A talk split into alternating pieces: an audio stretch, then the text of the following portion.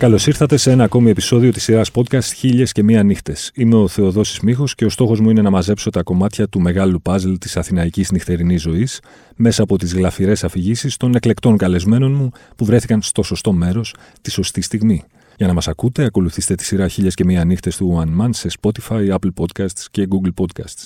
Μαζί μου σήμερα ένας πολύ αγαπημένος Έλληνας συγγραφέας, του οποίου μάλιστα το νέο βιβλίο μόλις κυκλοφόρησε με τίτλο «Έρωτες, έρωτες, έρωτες». Κυρίες και κύριοι, ο Βαγγέλης Ραπτόπουλος. Καλώς ήρθες, Βαγγέλη. Το τιμόνι είναι στα χέρια σου. Ελπίζω να είσαι έτοιμος να μας πας μια βόλτα στο χρόνο και στο χώρο. Μια φορά και έναν καιρό ήταν ο Βαγγέλης Ραπτόπουλος στην Ελληνοαμερικανική Ένωση. Ε, σε ένα αμφιθέατρο που έχει στο Ισόγειο, δεν θυμάμαι τώρα πού, πριν πάρα πολλά χρόνια. Είχα μαλλιά δηλαδή τότε. Και έχω πάει, επίκειται η έκδοση του πρώτου μου βιβλίου που το έβγαλα είκοσι χρονών, φαντάζομαι πόσο χρονών ήμουν λοιπόν, και έχω πάει μέσα στην τρελή χαρά σε μια εκδήλωση όπου μιλάει ο Ταχτσής με τον Νίκο Δήμου και με τον ε, ένας Αμερικανός συγγραφέας, ο John Updike, που έχει βγάλει το «Τρέξε λαγέ», αν θυμάμαι σωστά ότι λέγεται έτσι στο βιβλίο του. Με, τον μπερδεύω με το «Τρέξε Λόλα, τρέξε» την ταινία. Λοιπόν, και είπαμε αυτοί οι τρεις, δεν θυμάμαι αν ήταν και κάποιος άλλος μαζί τους στο πάνελ. Πάρα πολλοί κόσμος, έβλεπα, μετά μου συστήσανε και διάφορους, δηλαδή μου συστήσανε, θυμάμαι, τον ε, Τσίρκα, ο οποίος λίγο καιρό μετά πέθανε, δηλαδή ε, φέρνουν τα πρόσωπα αυτά στη μνήμη μου και λέω τι γίνεται, σαν δεινόσαυροι ας πούμε ότι είναι με έναν τρόπο. Λοιπόν, με τον Ταχτσή ε, ήταν ένα υπέροχο μάθημα εθνικής υπερηφάνειας ή ξέρω εγώ τρέλας, διότι ε, μιλάγανε, άρχισαν να μιλάνε με τον, ε, στα αγγλικά. Ή μέσω διερμηνία, θα σε γελάσω γιατί ήξερε πολύ καλά αγγλικά, έτσι και αλλιώ.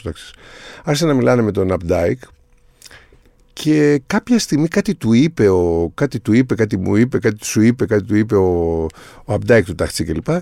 Τσαντίζεται το Ταχτσή, τα παίρνει μαζί του και γυρίζει προς το κοινό, mm-hmm. σε εμάς, δηλαδή ενώ ήταν καθισμένοι και κοιτιόντουσαν, δεν ξέρω πώς, γυρίζει προς το κοινό και λέει: δεν του ξαναμιλά αυτού. Και λέει: ξεκινάει ως μια κατηνιά ή σε ένα ξεκατίνιασμα, ξέρεις, λίγο. Σαν να ήταν ε, στη Συγκρού καλή ώρα. Αλλά δεν, ήταν, δεν κατέληξε εκεί. Κατέληξε σε ένα, αυτό που λέω, ένα κήρυγμα εθνικής ανεξαρτησίας και του λέει: δεν είσαι. Ε, δεν θυμάμαι τώρα τα λόγια ακριβώς. Το νόημα λέω ότι είσαι ένας απικιοκράτης, ο οποίος ήταν και το κλίμα πολύ πολιτικοποιημένο και τα χρόνια. Ε, ο οποίος έχει έρθει εδώ ως απικιοκράτης. Εμένα το βιβλίο μου έχει βγει στα Penguin. Αντί να ανοίξεις και να ξεστραβωθείς, oh εμείς κάτσαμε και είδαμε τα δικά σου και να μιλήσουμε για τα δικά σου. Και εσύ όταν σου το αναφέρω, δεν ήξερες καν ότι έχω βγάλει βιβλίο. Του απευθυνόταν κοιτώντας τον κόσμο. Επομένως, εγώ δεν μιλάω. Φύγει, σηκωφύγε, μάλιστα και σηκωφύγε. Και κάθεσε εκεί πέρα. Έκανε αυτό το τσαμπουκά. Δεν γεφυρώνονταν με τίποτα το χάσμα. Διαλύθηκε, ας πούμε. Ε, η... Πώς να γεφυρωθεί. Ναι, ρε παιδί μου, δεν το πήρε μετά πίσω να κάνει. Έκανε διάφορες θεατράλες τέτοιες. Του Ταχτσή ήταν πολύ. Αλλά πάντως μου άφησε και μία γεύση ότι ένας Έλληνας δεν μασάει, ακόμα και αν είναι, ξέρω εγώ, λίγο αυτοκαταστροφικό όλο αυτό ή λίγο μια ιστερία, έπαθε, δεν ξέρω να την πεις, αν θες να το μιλήσεις αρνητικά για το περιστατικό.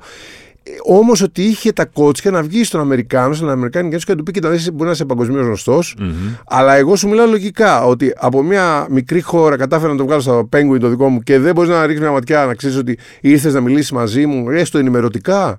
Σωστή. Θα μπορούσε κανείς βέβαια να πει ότι έπρεπε οι διοργανωτές να τον έχουν ενημερώσει. Ή... Δεν θυμάμαι και από τις λεπτομέρειες, αλλά το έστρεψε τόσο πολύ προς αυτή την κατεύθυνση. Mm-hmm. Λοιπόν, και μετά μια παρέα που ήταν μια λογοτέχνης ονόματι Ολυμπία Καράγιοργα. Δεν τη θυμόνται πια και ο Μένσο Κουμανταρέας και θυμάμαι τώρα ήταν κι άλλος. Πήγαμε, πρώτη φορά το γνώρισα εγώ τον Ταχτσή εκείνο το βράδυ. Mm-hmm. Εγώ σου λέω ήμουν σαν επρόκειτο να βγάλω βιβλίο, συστηνόμουν ως φέρελπης ότι ξέρετε έρχομαι, τώρα βγάζω κι εγώ ας πούμε.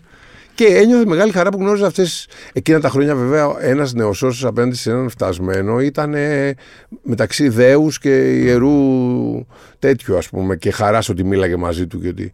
Λοιπόν, τέλος πάντων, και αφού πήγαμε και μας έκανε κάτι ομελέτες, ξέρω κάτι τέτοιο, ο Ταχτσής και πάλι συνέχιζε τη, την παράσταση εκεί, στο τέλος τον έπιασε και λέει: άντε, εγώ δεν μπορώ να κοιμηθώ, έχω αϊπνίες. Mm-hmm. Θα πάρω ένα υπνοτικό και θα σας πάω στα σπίτια. Και πήγαμε αυτό με τον Κουμανταρέα που έμενε, ξέρω εγώ, στη Φωκίνος που έμενε. Όχι, δεν θυμάμαι τότε, στην Κυψέλη πάντως. Και μετά με πήγε μέσα στο Περιστέρι που έμενα εγώ, στο πατρικό μου. Σου λέω, ήμουν μικρός. Και στο δρόμο σκεφτόμουν ότι έχει τη φήμη ενός, ξέρεις, όχι μόνο γκέι, ενός ανθρώπου που ήταν, ε, ε, έκανε πιάτσα στη Συγκρού, ναι. ας πούμε, έτσι. Ε, ήταν όμως πάρα πολύ... Κοίταξε, αυτά είναι μαθήματα που τα πήρες στη ζωή μου και από ανθρώπους και ο Χατζηδάκης, αυτά τα τέτοια που ήταν άνθρωποι οι οποίοι ε, δεν μπλέκανε το ένα με το άλλο, mm-hmm. βεβαίως. Δηλαδή αυτή είναι πιο πολύ μία... πώς να την πω τώρα... μύθος αστικός να πω ή ξέρω κάτι που λένε ότι... μπορεί κανείς να επωφεληθεί να εκμεταλλευτεί τις περιστάσεις. Πιο πολύ σκεφτόμουν ότι θα με στουκάρει πουθενά που είχε πάρει το υπνοτικό. Και εντάξει, δεν ήταν το πολύ μακριά. Και τέτοια ώρα ξεκινήσαμε, δηλαδή, μία-δύο η ώρα να φύγουμε. Έμενε στο Λικαβιτό, Λικαβιτός Περιστέρι, πόσο ήταν τότε. Ναι, όχι πολύ. Ναι. Ο Ταχτσής για σένα ήταν αγαπημένος συγγραφέας εκείνη την περίοδο. Κοίταξε να δεις κάτι. Έχω. Δεν είναι, όχι, ούτε ανάμεικτα συναισθήματα. Φυσικά το εκτιμώ πάρα πολύ αυτό που έχει κάνει. Ε, δεν μου πάει πολύ εμένα αυτό το είδος mm-hmm. σαν συγγραφέα ή σαν... Παρόλα αυτά η δύναμη του Ταχτσή είναι η προφορικότητα που έχει ο λόγος mm-hmm. του και η καταγραφή ενός ήρωα όχι με τον κλασικό τρόπο που πλάθουν χαρακτήρες στη λογοτεχνία την κλασική ας πούμε, αλλά μέσα από την γλωσσική άνεση, ευχέρεια, οικειότητα, ξέρω αυτή που γεννάει και θερμοκρασία που βγάζει ο λόγος αυτός και επιπροσθέτως, νομίζω ότι από αυτή τη γενιά, πώς τα λένε, πρώτη, δεύτερη μεταπολεμικά, πώς τα λένε οι φιλόλογοι, ο Ταχτσής και ο Βασιλικός ήταν δύο συγγραφείς που ξεκινώντας από άλλες αφετηρίες, λύσανε στο, στο έργο τους και στα πρόσωπά τους, οφείλουμε στο ότι λύθηκε στη λογοτεχνία την ελληνική το γλωσσικό πρόβλημα. Δηλαδή, μέχρι τότε υπήρχε λίγο καθαρεύουσα, λίγο λόγια γλώσσα, λίγο δημοτική, τόσο δημοτική που ήταν πια ανυπόφορη, ας πούμε, μαλλιαρή, ξέρω εγώ. Αυτοί ήταν οι δύο άνθρωποι, οι οποίοι ο ένας γράφοντας για το λαμπράκι στο Ζήτα και με την, φλερτάροντας με τη δημοσιογραφία και με τη γλώσσα της δημοσιογραφίας που ήταν καθομιλουμένη. Yeah. Και ο Ταχτσής υιοθετώντας. Και θεματικά να μιλήσει και μέσα στο μικροαστών που δεν τους, δεν τους βάζανε, δεν μιλούσε μέχρι τότε η λογοτεχνία. Ε, μιλούσε, ας πούμε, και εννιά τριάντα είχε ή μεγαλοαστούς mm-hmm. ή κάτι, ξέρω εγώ, λαϊκούς, αγροτικούς τύπους, δεν ξέρω τι πρέπει να το πω. Δεν, δεν ήταν το συνηθισμένο να βάλεις τον μικροαστό. Ο mm-hmm. Ταχτσής το έλυσε αυτό το κορδιοδεσμό. Και έβαλε να μιλάει και τη γλώσσα. Και επειδή, ο, ο, όπως ο Βασιλικός γράφει μια λογοτεχνία ντοκουμέντο mm-hmm. με το Ζήτα, ο Ταχτσής γράφει πάλι μια λογοτεχνία που δεν έχει πλοκή, δεν έχει story, δεν έχει κλασικούς χαρακτήρες κλπ. Δεν έχει μεγάλες χειρονομίες, ας πούμε, να πεις ότι τι κάνανε αυτοί εδώ οι ήρωες κλπ. Έχει όμως μια τέτοια ζωντάνια γλώσσα ναι. που πη, πετάγεται έξω από το βιβλίο, ας πούμε. Και αναγκαστικά υιοθέτησε, έπρεπε, είχε καλό αυτή, όπως έχουν οι μουσικοί που λέει: έχω καλό αυτή ο κιθαρίστας, ας πούμε. Ναι. Είχε πολύ καλό αυτή στο πώς θα αποτυπώσει αυτή τη γλώσσα που μιλούσε ο μέσος άνθρωπος. Και η μικροαστή ήταν η ραχοκοκαλιά της χώρας. Σωστό.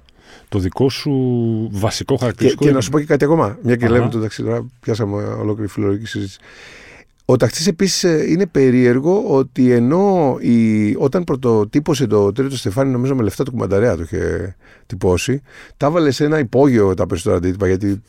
Δις αναλόμαστε το τύπος, με δικά του έξοδα. Mm. Λοιπόν, και έβρεξε, λέει, από αυτά έχω διαβάσει σε κάτι συνεντεύξεις. Έπιασε βροχή κάπου, μπήκε, έμπαζε νερά αυτό το υπόγειο και βραχικανόνα καταστραφήκαν. Δηλαδή πήγε. Αλλά όλο αυτό έγινε επειδή ήταν, πήγαινε άπατο. Δεν το πέρασε αυλοπολέ, δεν το ήθελε κανείς. Δεν το ήθελε, για να το πούμε τώρα με τους όρους του βιβλίου που έλεγα πριν, οι ίδιοι που είναι πρωταγωνιστές του βιβλίου μικροαστοί mm. δεν θέλανε να ακούνε. Θέλανε να ακούνε για τους Πανθέους, θέλανε να ακούνε mm. για τον Καραγάτση. Θα ακούνε για τον Γιούγκερμαν και για ναι. την, πώς λέγεται, τη Μαρίνα στο Μεγάλη Χήμερα που είναι Γαλλίδα και έχει και αυτό παρελθόν λίγο αυτής, αλλά, αλλά όχι για αυτό που είμαστε εμείς που είμαστε μικροαστοί. Ναι. Όμως τα παιδιά του, το βιβλίο αυτό το δόξασαν η γενιά ναι. του Πολυτεχνείου. Γιατί δηλαδή τα παιδιά αυτών των ηρών, της γενιάς αυτής που ήταν σύγχρονη του Ταχτσή, mm-hmm. ανακαλύψαν εκεί τα παιδικά χρόνια της, τα δικά τους τα και δικά. Της μάνας τους, τις αυλές, τις, πώς λέμε, τις σκάφες. Mm-hmm. Οπότε αυτό έγινε, πούλησε εκατό χιλιάδες αντίτυπα τότε. Βέβαια, ναι. Αυτό τότε. Μετά από κάποια χρόνια, ας πούμε, είκοσι χρόνια, ξέρω πόσα. Αν του Ταχτσή είναι όντως αυτό που λες, το, η συμβολή του στα γράμματα, ας πούμε, ότι έφερε όλο αυτό το πράγμα στην επιφάνεια. Η συμβολή του, η συμβολή του Βαγγέλη Ραπτόπουλου, ποια θα, ποια θα ξεχωρίσει ξέρω, ο ιστορικός του μέλλοντος. Μπορεί να χαθεί τελείως, που να ξέρω. Και δεν το λέω τώρα από καμιά, πώς το λένε, μετριοφροσύνη. Έχεις το άγχος της ιστοροφημίας. Όχι, δεν έχω καθόλου. Άλλοι ξέρεις γιατί δεν έχω δεν όμως. Μπορεί. Στην αρχή μικρότερος ήμουν πιο ματαιόδοξος. Δηλαδή νόμιζα ότι. Όχι, όχι ότι έβαζα τα καλά μου, αλλά θέλω να πω ότι ήμουν λίγο πιο αγωνία αυτό που είπες. Μπορεί να είχα μικρότερος. Mm-hmm. Όπως είχα και αγωνία. Μετά σιγά σιγά άρχισα, επειδή έγραψα και πολύ στη ζωή μου, που εγώ το θεωρώ. Ε, ευτύχημα, προνόμιο, τι να πω τώρα που μου δόθηκε αυτή η ευκαιρία. Ε, κατάλαβα ότι γράφω αυτό που είναι μοιραίο να το γράψω. Δηλαδή δεν μπορώ να γράψω κάτι άλλο. Οπότε mm-hmm. δεν μπορώ να το επηρεάσω και τόσο πολύ. Ούτε αν θα το κάνω κάπως έτσι ώστε να έχει επιτυχία ή να μην έχει επιτυχία, mm-hmm. κάπως ώστε να μείνει ή να μην μείνει. Κάπως, οπότε δεν έχει και κανένα νόημα. Άρα δεν γράφεις. Ε... Και όσο πλησιάζω προς το τέλος, το βιολογικό μου, μου φαίνεται αυτό το πράγμα, δηλαδή ότι είναι τελώς. Χώριο ότι ισχύει αυτό που έλεγε ο Κούντερα, ότι αυτό είναι άνανδρο. Το έλεγε με αυτή τη λέξη. Άνανδρο. Η σκέψη αυτή θα μείνει ή δεν θα μείνει κάτι. Δηλαδή με την έννοια ότι δεν είναι έντιμο, δεν είναι γενναίο, ρε παιδί μου. Δεν είναι... Mm. Σήμερα που είναι εποχή τέτοια, το άνανδρο ακούγεται σαν να είναι λίγο σεξιστικό, ας πούμε. Αλλά... Κάτσε, εφόσον γράφεις και εφόσον. Ναι, αφού, σου λέει, αφού δεν μπορείς να το κατανοήσεις, να το μάθεις ποτέ, δεν θα το, δεν θα το μάθεις ποτέ αν θα μείνεις ή όχι. Mm-hmm. Αφού εξαρτάται πολλές φορές από παράγοντες που δεν κρίνονται εκείνη την εποχή που ζεις και δεν θα μάθεις ακριβώς τι γίνεται. Mm-hmm. Εσύ αγαπάς το ίδιο τα βιβλία δηλαδή, σου. Δηλαδή, αν πέθανε είναι... ο, ο Μίκης Θεοδωράκης στο φόρτε της ε, καριέρας του, θα νόμιζε ότι θα συνεχίζαμε να ακούμε Μίκη Θεοδωράκη όλοι. Ναι. Ακόμα που μετά από λίγο μετά την μεταπολίτευση ξεφούσκωσε όλο αυτό. Δεν είχε την ίδια. Αγαπάς το ίδιο όλα στα βιβλία και αυτά που έχουν πουλήσει πολύ και αυτά που έχουν πουλήσει λιγότερο. Ε, από μια μεριά πιο πολύ αυτά που έχουν, είναι σε αφάνεια, ρε παιδί μου. Τα άσχημα παιδιά σου, λες. ε, γιατί λες ότι αδικηθήκανε λίγο. Τα άλλα εντάξει, κάπως. Παίρνουν και την εκδίκηση της γυφτιάς, ας πούμε. Πόσο συχνά σου έχει τύχει να, να πιστεύεις ότι ένα βιβλίο που έχεις γράψει, ότι παιδί μου αυτό θα πάει καλά τώρα. Λα... Και κάνω λάθος μονίμως. Ε, μονίμως λάθος. Και κάποιο που δεν το υπολογίζεις. Μονίμως, τελικά να ασκίζει. Παιδί μου, μονίμως λάθος. Δηλαδή, όταν πρωτοπήγα τη λεσβία με αυτόν τον τίτλο, uh-huh. μου είπανε από τον εκδοτικό, είσαι με τα καλά σου. Λέω, γιατί, τι σας συμπάθησε, σε μνοτυφία. Λέει, όχι, δεν θα το παίρνει κανείς. Επαληθευτήκαν αυτοί.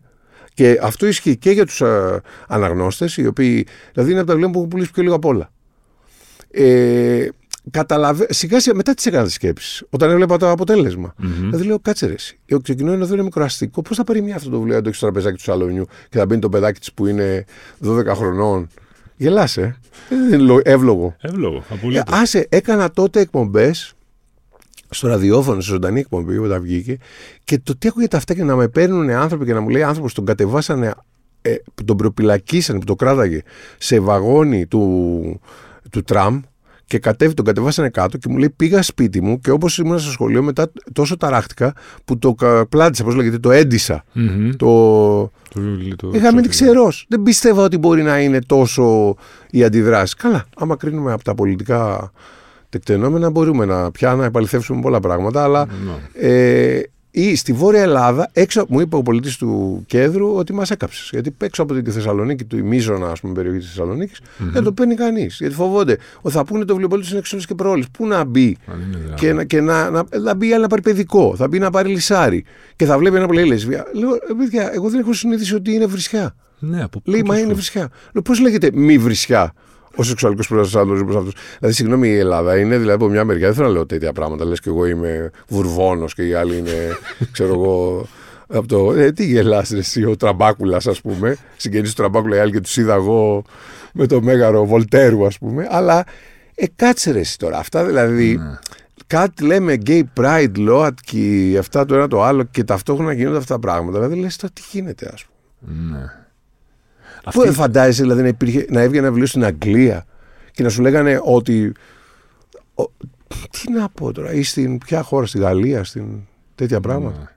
Πόσες ακόμη τέτοιες σοκαριστικές στιγμές σου έχουν συμβεί, γιατί γράφεις όλη τη ζωή πια, έτσι. Πολλές. Δηλαδή πολλές. Είναι, πολύ, είναι περισσότερα τα χρόνια που, που υπάρχεις ως συγγραφέας, ναι. από τα χρόνια που. που τα δεν πριν, ήμουν. Ναι, που δεν ήσουν ναι, συγγραφέας. Το σκέφτεσαι και έτσι, έτσι. Ε, και εγώ το έχω σκεφτεί. Ε, ε, έχει συμβεί αρκετές φορές κάτι τέτοιο τόσο χαρακτηριστικό διάφορα. Και σοκαριστικό. Διάφορα. Με έχουν πετάξει από ένα βιβλιοπωλείο, βιβλιοπόλησα. Μετά τη Λούλα, όταν είχα βγάλει τη Λούλα. Ναι. Αυτό νομίζω που μου είχες πάρει μια συνέντευξη, το είχα πει, εγώ δεν θυμάμαι. Ούτε εγώ, για πες, ναι. δεν πειράζει. Ε, είχα, είχα, μπήκα να πάρω το επόμενο, το είχα βγάλει στο οξύ τότε, θυμάμαι, το παιχνίδι και λέω γεια σας. Και τώρα ήταν και σε περιοχή εύπορη. Αχα. Λέω, και βιβλιοπωλείο που ήταν ένα ψιλοεναλλα... όχι εναλλακτικό. Δεν ήταν αλλακτικό ακριβώς, αλλά δεν ήταν, ξέρω εγώ τώρα, το public ή το. Ήταν και παλιότερα, αλλά ναι, δεν υπήρχε ναι. public τότε, αλλά θέλω να πω. Και μου λέει, είστε ο Τάδε mm-hmm. που, που έχει γράψει τη Λούλα. Λέω, ναι, έξω από το μαγαζί μου. Κάποιο πρόβλημα είχε. Κάτι της είχε πατήσει στο βιβλίο τον κάλο. Τι, τι άλλο να πω. Εσύ εκείνη τη στιγμή. Φέφυγα. Τι να κάνω. Μου διάσα, ας πούμε, ξέρεις, λέω, τι μαλακής με, λέω, τι τρέλει. Πω, πω. Αλλά μετά κατάλαβα ότι μάλλον κάτι την είχε ενοχλήσει πολύ. Ναι. Αλλά τώρα να σου πω κάτι. Τέτοια πράγματα ή διάφορα άλλα ευτράπελα, ξέρω εγώ, που μπορώ να σου λέω διάφορα. Mm-hmm. Θυμάμαι, ξέρω, τον Κώστα του Σαμαρά, τον Πολυδραπέτη και που έχει βγάλει ένα καταπληκτικό βιβλίο, Φίλα, το ναι. Καταζητείτε. Είχα γράψει όταν πρωτοβγήκε αυτό το βιβλίο ένα κομμάτι στα Νέα εγώ τότε και μου είχε στείλει ένα τε, τέσσερις σελίδες από τη φυλακή, από τον Κορυδαλό που τον είχαν mm-hmm. και στο τέλος είχε κολλήσει και γιατί είχε και χιούμορ, ας πούμε, ήταν, τον, ήταν η γενιά μου ακριβώς, δεν ήταν σαν τον, πώς τον λέγανε τον άλλο που είχε γράψει ο Σαββόπουλος, τον Κοεμτζή που είχε βγάλει yeah, πίστα. Είναι καταπληκτικό το βιβλίο του, ναι, ναι, ναι, ήθελαν ναι, ναι, να το κάνουν βουλγαριστενία, ήθελαν να το κάνουν, δηλαδή έχει κάτι μοναδικό και σαν βιβλιογραφικά. Mm-hmm. Δηλαδή τέτοια μπορεί να υπάρχουν στην Αμερική, στις μεγάλες χώρες, εδώ δεν έχουμε τέτοια βιβλία. Σωστά. Έχουμε δύο-τρία, του Κοεμτζή αυτό και του Ροχάμι που το μισό. Ο Γιάννης, ο Γιώργος Γιάννης, το έχει περιλάβει, το έχει κάνει και πρόλογο και αυτά και, και το έχει αρχίζει και κάνει συνδικαλισμό των φυλακισμένων μέσα στο βιβλίο. Δηλαδή, τις, τις ζούμε σε αυτή τη χώρα, Χριστέ μου. Πώς είναι να, να εκδηλώνει. Α, όχι, άκου να σου πω λοιπόν. Και μου, κάποια στιγμή μου λέει, στείλε μου βιβλία. Πε, πες, λέω, θα πω στον κέντρο να σου στείλουν. Ξέρω, και του είπα, στείλτε του. Δεν ανακατεύτηκα ποιο και τι. Και με παίρνει μετά από την κάρτα που έχουν φυλακισμένοι. Και μου λέει, τι έγινε με αυτό με τη Λούλα. Λέει, αναστενάζουν τα κελιά. Λέει. Αμάν. Το παίρνουν από το ένα στο άλλο και αυνανίζονται και φωνάζουν. Λέει, το... και του λέω, θυμάμαι αυτό. Είναι διαδραστικό βιβλίο. Αλλά θέλω να σου πω όλα αυτά και τέτοια ευτράπελα και άλλα, μπορώ να σου πω ιστορίες. Είναι απλώς αστεία μπροστά στο τι περνάγανε παλιότερα, ρε παιδί μου, οι συγγραφείς. Όπως, δηλαδή, τι περνάγανε. Ένα παράδειγμα. Για τα έργα που γράφανε, ρε παιδί μου, τους πήγαιναν από εξορίες μέχρι τα σιγά τα βγάλανε. Αυτό πάθαμε εμείς. Okay. Για να μην πούμε ότι οι πετυχημένοι συγγραφείς της εποχής μας στη χώρα μας mm-hmm. είναι κουστούμάτοι, με γραβάτες, με τρελαίνες. Με δέκα χρόνια μικρότερα από μένα και βλέπω τον άλλον είναι με το κουστούμι συνέχεια. Και λες, μη χειρότερα. Είναι αυτός εκφράζει αυτή τη χώρα. Πώς γίνεται αυτό. Κάποτε τους πηγαίνουν εξορία. Mm-hmm. Δεν λέω τώρα ότι πρέπει να πηγαίνουμε εξορία, αλλά. Κάτσε ρε Χριστιανέ μου, ας πούμε. Δηλαδή, πρέπει να πας με την εξουσία να κολοτρίβεσαι τόσο πολύ. Δηλαδή, κάτσε, κρατήσου λιγάκι. Να σου πω κάτι. Εσύ γράφεις. Αλλά αυτός τα... δεν φταίει τίποτα. Οι άλλοι που τον ακολουθούν είναι τρέλα. Εσύ γράφεις και εκδίδεσαι από τα είκοσι τα βιβλία ναι. σου, σωστά. Ε, νιώθεις κομμάτι. Το είχα ξαναρωτήσει αυτό όταν είχαμε κάνει εκείνη τη μεγάλη ναι. συνέντευξη, αλλά θέλω να δω τι θα μου πεις τώρα, αν θα συμπέσει ναι, η απάντησή σου. Ε, νιώθεις κομμάτι ενός λογοτεχνικού status quo στην Ελλάδα. Όχι μωρέ, γιατί να σου πω εγώ είχα ε, μια... Πώς όχι. Θα σου πω, ναι, δυστυχώς για, για σένα και για μένα που και εσύ γράφεις, θα σου πω τώρα. Εγώ είχα την ατυχία, ενώ γνώρισα όλους αυτούς που έλεγα στην αρχή, αυτοί προλάβανε να ζήσουν ε, μια αίσθηση, συγκριτικά με εμάς τώρα λέμε, mm-hmm. να ζήσουν μια αίσθηση status quo.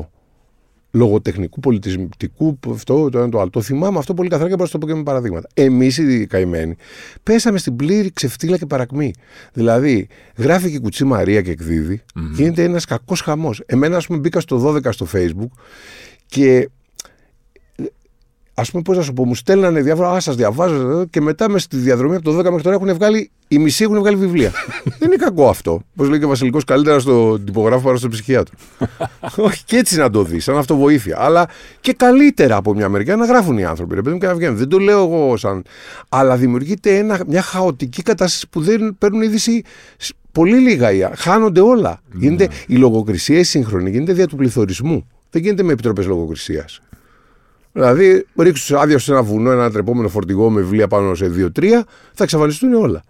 Ναι, σωστό. Εντάξει, έτσι που το παρουσιάζω κινδυνολογώ, δεν εξαφανίζονται, τα βρίσκουν οι άνθρωποι, αλλά τι κίνδυνοι λέμε υπάρχουν και τι εμπόδια, ας πούμε. Και τι...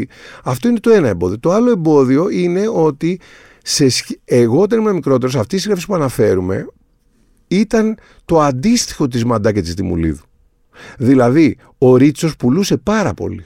Ο Ελίτης mm. πουλούσε πάρα πολύ. Δηλαδή η λαϊκή συγγραφή στην Ελλάδα, ε, ε, το ρεζουμέ καταλήγει, γιατί θα σου πω διάφορα και θα καταλήξουμε και προλαβαίνω να τα πω, μόλις παρα... επεκτείνομαι. Ναι ρε παιδί μου, θέλω να πω ότι ήταν διαφορετικά τα βιβλία. Εμένα τα τελευταία χρόνια με ρωτάνε συνέχεια αν πούλησε το βιβλίο μου. Uh-huh. Πώς πήγε και νοούν αν πούλησε. Αυτό μου λένε μετά από λίγο. Και λέω συγγνώμη, ήταν για να πουλάω, θα έκανα άλλη δουλειά.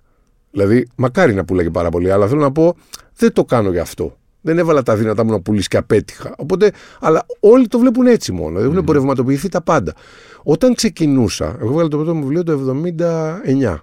Okay. είκοσι χρόνια που λέω. Ε, όταν ξεκινούσα, ο κόσμος ήθελε τη λογοτεχνία που διάβαζε να του αλλάξει τη ζωή, να τον ταρακουνήσει, να τον τραντάξει. Λέει ο Κάφκα, λέει μια μελοδρόμια, να σπάσει την, το τσεκούρι που σπάει. Το βιβλίο πρέπει να είναι το τσεκούρι που σπάει την παγωμένη θάλασσα μέσα μας, λέει ο Κάφκα. Πολύ βαρύ, αλλά Ε, μπορούμε να συνοηθούμε τέλος πάντων ότι κάτι να σε τραντάξει. Mm-hmm. Μετά σιγά σταδιακά έγινε διακοσμητικό, έγινε ξέρω, διασκεδαστικό, έγινε να περνάει η ώρα, έγινε, έγινε οτιδήποτε άλλο εκτός από αυτό εκεί που ήταν τότε. Οπότε άλλαξε το πράγμα και άλλαξε και ο κόσμος, άλλαξε και το κοινό.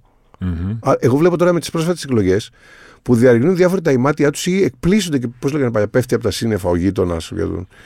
Λέει, μα πώς έγινε αυτό, πώς. Ε, συγγνώμη, εγώ μου φαίνεται ότι η ελληνική κοινωνία φαίνεται εδώ και καιρό ότι αλλάζει προς διάφορες yeah. κατευθύνσεις πιο συντηρητικές, πιο το ένα, πιο το άλλο. Αν δηλαδή έχεις τα αυτιά σου και τα μάτια σου ανοιχτά, το βλέπεις αυτό το πράγμα. Συντηρητικοποιείται το πράγμα. Ναι. ναι.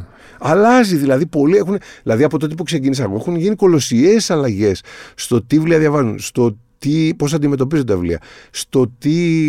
Ε, πώς το λέμε, στο τι είναι το ίδιο το. Πώς να πω τώρα, ο, ο, ο κόσμος, mm-hmm. ο λαός γενικά και το αναγνωστικό κοινό ειδικά. Τώρα διαβάζει άλλου είδους πράγματα. Λοιπόν, το μεν λαϊκό δηλαδή best seller έχει πάει στα ελληνικά, στα ντόπια μιλάμε, σε ένα πολύ λαϊκό, ε, λαϊκίστικο όπως λένε στα πολιτικά, ξέρω εγώ, mm-hmm. είδος.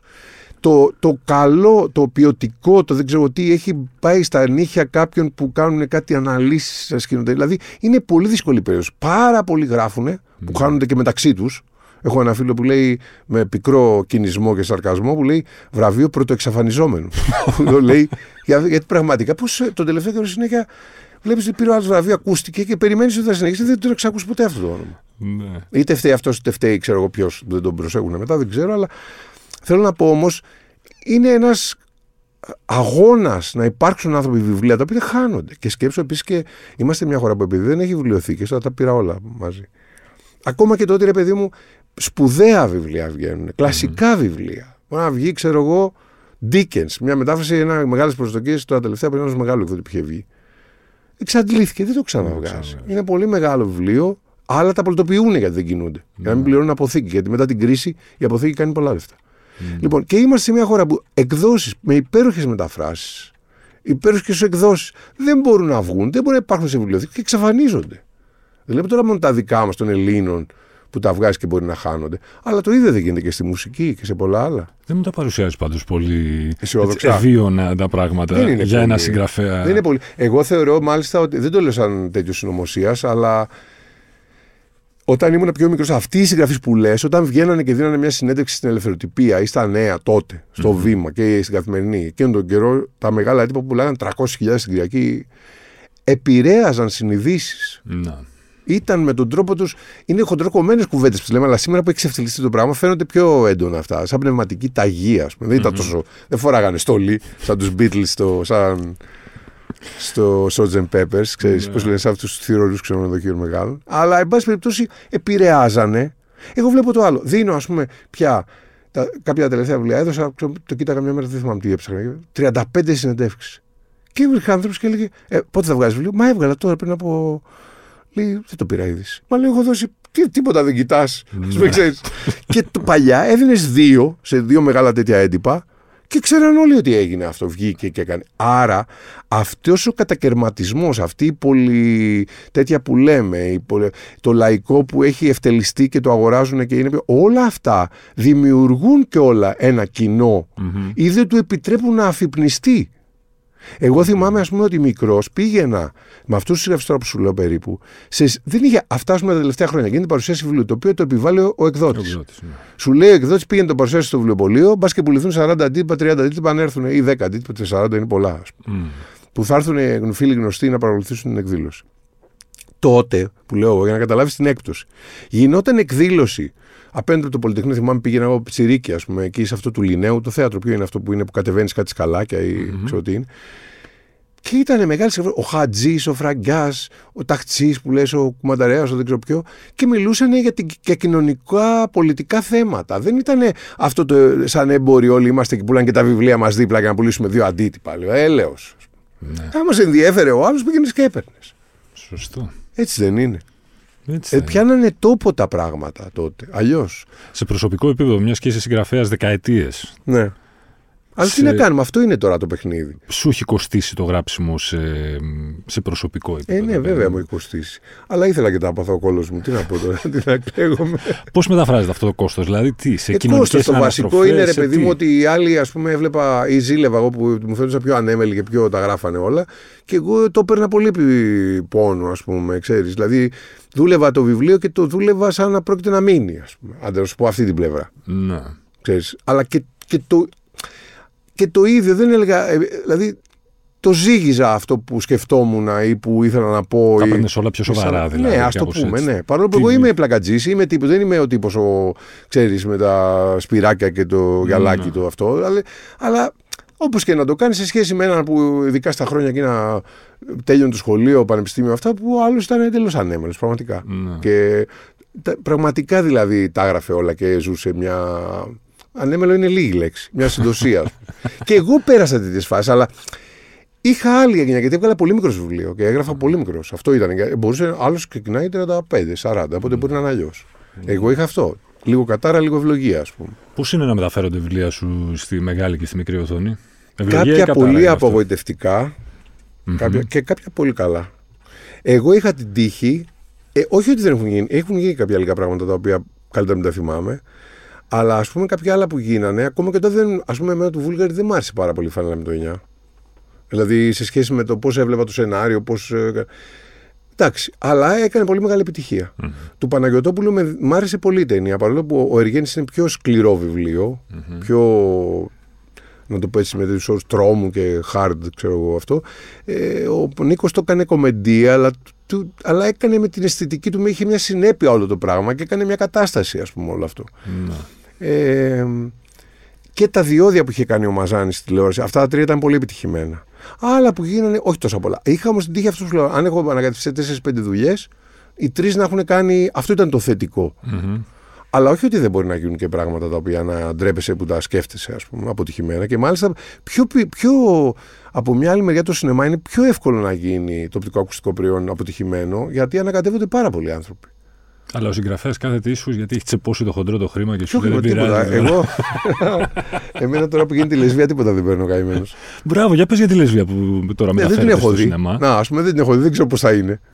Πότε με το καλό? Ε, θα παιχτεί από ό,τι ξέρω έξι, ημέρα Πέμπτη είναι, έξι Ιουλίου, τώρα δηλαδή. Α. Στο σινεμά Τενέ που είναι κοντά στην Πλατεία Αμερικής, mm-hmm. μόνο εκεί. Δέκα okay. μέρες, κάτι τέτοιο. Ένα θερινό σινεμά που είναι, ένα, μπαίνεις στη διαγώνια δεξιά στην, που σκητάς στην Πλατεία Αμερικής. Ε, είναι μια πολύ χαμηλή παραγωγή, δηλαδή έχει γίνει με τέτοιο, δηλαδή πώς να σου το πω, αυτό δεν, δεν πρέπει να πω το ποσό τώρα, είναι ε, αστείο, ας πούμε. Mm. Με πολύ λίγες μέρες γης, αλλά εγώ δεν νομίζω ότι αυτό είναι από μόνο του. Δηλαδή, έχω βαρεθεί να ακούω και Έλληνες σκηνοθέτες ότι δεν έχουν τα λεφτά να κάνουν κάτι. Δεν το πιστεύω. Mm. Εγώ, ας πούμε, την οικονομία δεν μου αρέσουν καλύτερα οι δύο πρώτες ταινίες. Mm. Επειδή... Και είναι καλός δείκτης ο οικονομής γιατί τα γράφει μόνος του τα σενάρια και γράφει σχεδόν το ίδιο πάντα. Κατά κάποιο τρόπο. Mm-hmm. Αλλά στο σπιρτόκουτο και στην ψυχή στο στόμα είχε έγνοια να το παίξουν τόσο δυναμικά και τόσο αγανακτικά και να μεταφέρουν μια ένταση και ένα φόρτε στον θεατή. Θυμάμαι να το βλέπω και να, στην τηλεόραση, ας πούμε, yeah, στο βίντεο, yeah. τι ήταν, και να είμαι σε απόσταση πλάτη μου από τον καναπέ, ας mm. πούμε, έτσι. Αυτό το πράγμα μετά έριχνε το κέντρο βάρους στην παραγωγή, σε πιο ωραίες εικόνες, σε πιο εξωτερικά γυρίσματα. Αλλά δεν νομίζω ότι είναι σώνει και καλά καλύτερες ταινίες. Ναι. Μπορεί να δυνάτιζε και η έντασή τους. Και... Επομένως θέλω να πω, θα μπορούσε κανείς να κάνει και μία. Πώς να πω. Εδώ επίσης υπάρχει μια πάνθινη ταινία, τώρα που είπαμε αυτό, το Blair Witch Project. Το θυμάσαι, που ανακαίνισε όλο το είδος το. το Διάβαζα τώρα ένα σε εκδόσεις Κλειδάρτιμος που έβγαλα, έβγαλε ο Στίβεν Κινγκ. Έβγαλε ο Στίβεν Κινγκ ένα θεωρητικό που λέγεται Μακάβριος Χορός και αναλύει πώς αυτό το, το φιλμάκι που το κάνανε κάτι πιτσιρίκια εντελώς low budget, no budget, ας πούμε, mm-hmm. με μια κάμερα Super οκτώ τι ήταν που πάνε να εξε, ψάχνουν κάτι, μια κρούσμα μαγείας στο δάσος mm-hmm. και μετά από λίγο υποτίθεται ότι χάνονται γιατί χαλάει και το φιλμάκι. Κουνάει και, και το, πειρα, το, το ερασιτεχνικό της παραγωγής, mm-hmm. το κάνανε μέρος της δραματουργίας και έγινε yeah. πιο πιστικό και πιο τρομακτικό και είχε τρομερή επιτυχία μια ταινία που είχε κοστίσει, ας πούμε, ελάχιστα λεφτά. Τίποτα, ναι. Έγινε blockbuster στην Αμερική. Πίσω στην Αθήνα είναι, όσο κλεισέ και να σας ακουστεί η ερώτηση, είναι αυτό που λέμε μυθιστορηματική πόλη η Αθήνα. Μωρέ, όλα είναι μυθιστορηματικά. Εγώ δεν πιστεύω ότι εμποδίζεις από τίποτα και ευνοείσαι και από όλα. Βέβαια είναι. Βέβαια. Είναι. Και λογοτεχνικό. Και μάλιστα, είναι. να σου πω κάτι, εγώ λέω μερικές φορές, ξέρω, ξέρω τώρα τελευταία γνώρισα ένα κορίτσι, γράφει επιστημονική φαντασία. Λέω, ρε παιδί μου, τι επιστημονική φαντασία γράφεις? Το διάβασα λίγο. Λέω, μα θα σε φάει ο Αμερικάνος, ο Γκίψον, ας πούμε τώρα, mm. που είναι Καναδός ο Γκίψον. Θα σε φάει διότι αυτός έχει τον προβληματισμό του εμ άι τι. Θα βάλει μέσα, ας πούμε, πραγματικά επιστημονική φαντασία. Mm-hmm. Έχει διαβάσει εκλαϊκευμένα άρθρα για τους αλγόριθμους, για τους αυτούς. Για... Που εσύ δεν έχεις ιδέα. Mm-hmm. Έπρεπε να είσαι το genius και αυτά, και τότε δεν έρχονται σε μένα που είσαι γράφω επιστημονική φαντασία. Θα σου καπαλού. Λοιπόν, τι θα... βάλε τουλάχιστον το διαστημόπλιο να κατεβαίνουμε στην Ομόνια. Το λέω αυτό που λες με την Αθήνα. Δηλαδή, βλέπω και αυτό δεν κάνουν μια μίξη των ειδών και μια. Όχι, δεν είναι των ειδών αυτό. Να προσπαθήσουν να, να τα ανακαινήσουν αυτά τα πράγματα, να τα κάνουν πιο πιστικά, και βεβαίως γιατί η Αθήνα χωράει στα πάντα. Και θα μπορούσε να είναι και μυθιστορηματική και από όλα. Και κινηματογραφική, γιατί όχι. Αν, αν έπρεπε να διαλέξεις ένα λογοτεχνικό είδος για να πεις ότι αυτό είναι η Αθήνα. Ναι, ποιο θα ήτανε? Ναι. Λογοτεχνικό είδος, ε. Ναι, ξέρω, είναι νουάρ, είναι. Εγώ πιστεύω ότι έχει πολλές όψεις. Πάρα πολλές όψεις. Δεν είναι μία. Είναι, είναι δηλαδή και είναι από τα καλά της. Έχει μια ελευθερία αυτό το πράγμα. Είναι που είναι λίγο. Ξέρεις, λοιπόν, να σου πω κάτι. Όταν πήγα στη ζωή μου ταξίδι στην Ινδία, mm-hmm. μου έκανε τρομερή εντύπωση. Αν κοιτάξεις στο Δελχή, ας πούμε, που είχα πάει, ένα φανάρι που είναι σταυροδρόμι μεγάλο. Mm-hmm. Οδηγούνε πώς είναι τα άτομα όταν δεις το μικροσκόπιο. Έτσι, ας πούμε, δηλαδή, συγκρούονται τα συγκρουόμενα αυτοκινητάκια μεταξύ που είναι με αυτά τα μικρά, πώς τα λένε, τα τρίκυκλα, ας πούμε, ναι. και τα μηχανάκια και τα αυτά. Και λες, πω, πω, εσύ παγώνεις και λες, θα σκοτωθούν αυτοί. Μετά πας σε αυτομπάνα ή σε αυτοστράντα, πώς λέγονται αυτά τα μεγάλα, mm-hmm. στη Γερμανία, ας πούμε. Τρέχουνε με εκατόν τόσο και είναι στοιχημένες όλες οι μπι εμ ντάμπλιου και οι Mercedes σε μια λωρίδα και είναι πεντακάθαρα όλα, ίσια όλα, τακτοποιημένα όλα, στην ουρά όλα. Και λες τώρα, αυτός, αν δει και το δικό μας, στην Ομόνια, πώς κάνουν, mm-hmm. κάπου θα... Τώρα περχόμουν, έβλεπα διάφορα μπροστά μου, γινόντουσαν, ξέρεις... Κόρναρος, του έφευγε από δεξιά, έμπαινε μπροστά του αριστερά. Αλλά δεν έχουμε δει τίποτα αν δεν δούμε λίγο Ινδία. Μπορείς να δεις σε μερικές ταινίες που εκδηλώνονται και σε μεγάλες πόλεις, Μομβάη, αυτά. Ε, θέλω να πω δηλαδή αυτό που έχει ένα χαοτικό πράγμα και mm. όλη η διαβάθμιση από το γερμανικό μέχρι το ινδικό, και εμείς είμαστε κάπου στη μέση, όλο αυτό έχει και μια ελευθερία. Μπορεί να έχει και τη μιζέρια του. Τρεχαγύρευτο, σχεδιαστικό, χάος, αυτό και τέτοιο, αλλά έχει και μια. Και ελευθερία και ασυντοσία και ελευθεριότητα, όλα μαζί. Οπότε έχει. Αναρχία. Έχει και το καφριλί και έχει και το καλό της υπόθεσης. Ναι. Ενώ το άλλο, ρε παιδάκι μου, άμα θες να είσαι βολεμένος, τακτοποιημένος, πας εκεί, αλλά εκεί μετά δεν έχει να κάνεις τίποτα άλλο. Ας πούμε. Να. Πρέπει και ζανάξεις λίγο και αυτό από την πλήξη. Όχι από, τη... από την ένταση. Έτσι. Ναι. Όταν. Ε, Κάνει καλό το ζανάξει από την πλήξη, θα γίνεται χειρότερα μάλλον. Μπορεί να πέφτει εντελώς. Όταν τελειώνεις ένα βιβλίο, πώς επιβραβεύεις τον εαυτό σου? Όταν ξέρεις ότι δεν το κάνω. Έχω διαβάσει που το λέει. Νομίζω και Στίβεν Κινγκ το λέει. Κάποτε άνοιγε ένα κόκκινο κρασί και έκανε ένα αυτό. Ε, δεν έχει καμία τέτοια ιεροτελεστία. Όχι. Καταρχάς, μου σπάει τα νεύρα τη συνέχεια. Νομίζω ότι τελείωσε και μετά από ένα μήνα, γιατί έχω μερικά που τα έχω ήδη ψηλοτελειωμένα. Okay. Έτσι, δηλαδή. Και λέω, αυτό θα βγάλω, ξέρω εγώ, μετά. Και μετά από δύο μήνες που το έχω πει ότι τέλειωσε αυτό, mm-hmm. να το γιόρταζα που λες εσύ, μου έρχεται η επιθυμία, αφού περιμένω που περιμένω, δεν δοκιμάζω και αυτή την εκδοχή και φέρω το πρώτο κεφάλαιο στο τέλος. Το τέλος, το... Αυτό τώρα που έβγαλε το έρωτες, έρωτες, έρωτες. Mm-hmm. Η τελευταία ιστορία, μπορώ, μπορώ να πω κά... yeah, κάτι αυτό. Ναι. Η τελευταία ιστορία είναι εκατό σελίδες. Είναι τριακόσιες σελίδες στο σύνολο. Mm-hmm. Έχει δώδεκα ιστορίες και η τελευταία είναι κάπου εκατό. Δηλαδή είναι τε... τερατοδόσεις μεγαλύτερη από τις άλλες όλες. Mm-hmm. Οι άλλες έντεκα λοιπόν. Υποτί, όλες είναι ερωτικές, αλλά υποτίθεται ότι στην τελευταία μιλάει κάποιος που είναι κομίστας mm-hmm. ε, και ο οποίος τον έχω βάλει να περιγράφει και την ιστορία του κόμιξ στην Ελλάδα την τελευταία σαρανταετία, καθώς λέει τη ζωή του. Και περνάει, μου φάνηκε πολύ ενδιαφέρον τρόπος να εξετάσω την ιστορία της Ελλάδας, της Αθήνας, όπως θα το πεις, μέσα από τα κόμικ. Ξεκινώντας από τον πατέρα του που λέει Μικιμάου, ενωμένη λέξη αδιακρίτως για κάθε περιφρονητικά και απαγορεύεται να διαβάζετε τέτοιες αηδίες. Mm-hmm. Μέχρι σιγά σιγά να περάσουμε, ξέρω εγώ, στο Βαβέλ παραπέντε, να πάμε σε αυτά που βάλανε η Ελευθερία το εννιά, θυμάσαι, ξέρω τα... Βέβαια, ναι. Και μέχρι τα graphic novel σήμερα που ήρθαμε πια στο κεντρική σκηνή. Mm-hmm. Από το περιθώριο και από την περιφρόνηση, ας πούμε. Θυμά... Περάσαμε όλα τα στάδια πριν με τη Ραμόλα, Σεραφίνο, κάτι άλλο. Θυμάμαι κάτι διαστραμμέ, Τερίμπιλε, Ζάκουλα. Τα θυμάσαι, κάτι. Ε? Και κάτι αδιανόητα. Μιστά, ναι. Κάτι ιταλικά που ήταν κάτι διαστραμμένα, κάνανε κάτι σεξουαλικά. Τέλος πάντων. Τι ευγαίνανε, λέμε τώρα. Έτσι, και γιατί δικαίως από μια αμερικανική γονισμό. Εντάξει, τα Μικη Μάους δεν ήταν έτσι. Mm. Αλλά λέω τώρα τι, τι έβγαινε. Mm. Λοιπόν, αυτός λοιπόν λέει εκεί μέσα στις εκατό σελίδες, περιγράφει τη ζωή του και καταλαβαίνουμε, αρχίζει και αναφέρεται στις ιστορίες που έχουν προηγηθεί mm-hmm. και εξηγεί ότι αυτές είχαν αντιστοιχίες με τη ζωή του. Αυτή λοιπόν την τελευταία ιστορία την έβαλα στο τέλος τώρα. Μέχρι. Δύο μήνες πριν πάει στο τυπογραφείο το βιβλίο, δηλαδή είχαν αρχίσει οι πρώτες δύο διορθώσεις είχαν γίνει. Mm-hmm. Την είχα μπροστά. Ξεκινούσα με αυτήν. Θεωρούσα ότι θα μπει αυτή μπροστά, είναι πιο μεγάλη, σκέπει τις άλλες, δεν καταλαβαίνει ο άλλος βεβαίως σε τι αναφέρεται. Θα το δει μετά και έχει μια ανακάλυψη εκ των υστέρων κλπ. Mm-hmm. Ε, πάλευα μέσα μου από τότε που το είχα τελειώσει μέχρι το σημείο που πήγα στο τυπογραφείο, σχεδόν, όχι τυπογραφείο, στις δύο πρώτες διορθώσεις και στο τέλος το μετακίνησα στο τέλος. Ναι. Και, που ήταν, αν θες, η φυσική του σειρά, ξέρω, να έχει διαβάσει όλες τις ιστορίες και να φτάσει εκεί.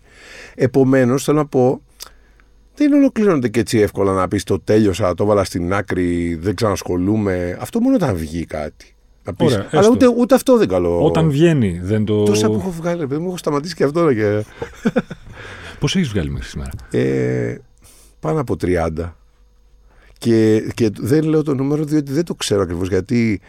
Ε, κάποια που είχαν βγει μεμονωμένα uh-huh. ε, ξαναβγήκαν μετά σε συγκεντρώσεις. Δηλαδή, έχω φτιάξει ένα φανταστικό μέρος που λέγεται Λίμνη Αχαΐας. Mm-hmm. Δεν υπάρχει αυτό και έχω φτιάξει και χάρτη. Όχι εγώ, ο Φώτης ο Πεκλιβανίδης που είναι γραφίστας και κομίστας το έχει κάνει.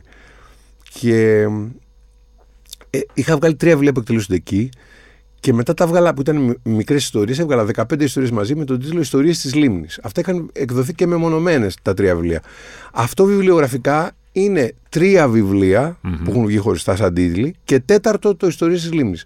Θα το μετράω όμως, θα εμφανίζομαι. Δηλαδή, ε, επίσης τα τρία πρώτα μου είναι μια τυπική τριλογία. Βγήκανε μετά και ως η γενιά μου. Mm-hmm. Τι είναι αυτά τώρα, τρία και ένα τέσσερα, τρία μόνο, πιάνω μόνο το ένα και δεν λέω τα άλλα. Δηλαδή, μπέρδεμα. Βιβλιογραφικά ναι, είναι. Οπότε λέω ξέρεις, πάνω από τριάντα. Πάνω από τριάντα, δεν είναι και λίγα. Ναι. Αλλά δεν είναι και πολλά. Όχι. Ε, ναι, δεν είναι και πολλά. Σχέση με τους Αμερικάνους που γράφουν κάτι τούβλα και έχει βγάλει εξήντα μέχρι να φτάσει, όχι στην δική μου ηλικία. Ναι. Μπορείς να μου εξηγήσεις τι τάση είναι αυτή τα τελευταία χρόνια? Με τα μεγάλα. Να βγαίνουν βιβλία εξακοσίων σελίδων και τέτοια. Και ελληνικά, ε. Και ελληνικά. Ε, είναι τάση και στην Ελλάδα, δεν το έχω διαπιστώσει. Αλήθεια το λέω. Έχω δει κάτι βιβλία να αυξάνουν όχι και να πολλά. Πληθαίνουν. Εντάξει, πολλά, όχι όπως στην Αμερική, αλλά δεν είναι σπάνιο το τούβλο. Ναι. Καταρχάς βγαίνουν πάρα πολλά βιβλία πια. Τα οποία, κοίταξε. Ένα άλλο πράγμα, παλιά όταν ξεκινούσα εγώ, που βγαίνανε λιγότερα και που είχε, ήταν αυτού του είδους συγγραφής που λέω και υπήρχε μια άλλη κατάσταση, αυτοί σε κατέκριναν διάφορα και επομένως με έναν τρόπο ε, καθοδηγούσαν κάποια πράγματα. Mm-hmm. Κάπως. Τίποτα δεν καθοδηγείται ακριβώς. Αλλά τώρα κάνουν ό,τι θέλουν οι άνθρωποι. Οπότε ο άνθρωπος λέει, μιμείται να ξέρω να γράφει εξακόσιες σελίδες χωρίς να κοιτάξει. Ότι μπορεί να κάνει κοιλιές, να είναι ανεκονόμητο, να... μπορεί να γίνονται και τέτοια δηλαδή πράγματα. Mm. Αλλά δεν το έχω διαπιστώσει τώρα που λες ότι είναι τόσα πολλά. Περισσότερα από, το παρελθόν, από mm. παλιότερα. Οι επιστόλες με το που το είπες σκέφτηκα τα δικά μου. Εγώ μόνο δύο μεγάλα έχω βγάλει. Πόσες σελίδες είναι το μεγαλύτερο σου? Το μεγαλύτερο ήταν η επινόηση της πραγματικότητας, το οποίο πραγματικά δηλαδή γονάτισα για να το κάνω αυτό. Mm-hmm. Είναι και πολυπρόσωπο. Είναι επτακόσιες σελίδες με σχετικά μικρό γράμμα. Και μου φάνηκε ότι ε, σχεδόν σκέφτηκα να μην ξανακάνω μεγάλο. Δηλαδή. Στην Ελλάδα που είμαστε εξωστρεφείς και έχουμε μια κοινωνικότητα και εγώ είμαι κοινωνικός άνθρωπος. Ε, το μεγάλο πρέπει να είσαι ρε παιδί μου συνέχεια εκεί. εκεί ναι. Γιατί πρέπει να θυμάσαι, ας πούμε, όταν φτάσεις στη μέση. Αυτό που πες επτακόσιες σελίδες, τριακόσια πενήντα σελίδα. Όταν φτάσεις εκεί, πρέπει να θυμάσαι, είναι σαν να έχεις ένα αργαλιό που τραβάς mm. μικρές κλωστούλες σκηνάκια. Πρέπει να θυμάσαι από εκεί και πέρα τι έχεις γράψει και στην εκατό και στην πενήντα και στην εβδομήντα. Και... Οπότε δεν μπορεί να έχω οκτακόσια πράγματα στο κεφάλι μου.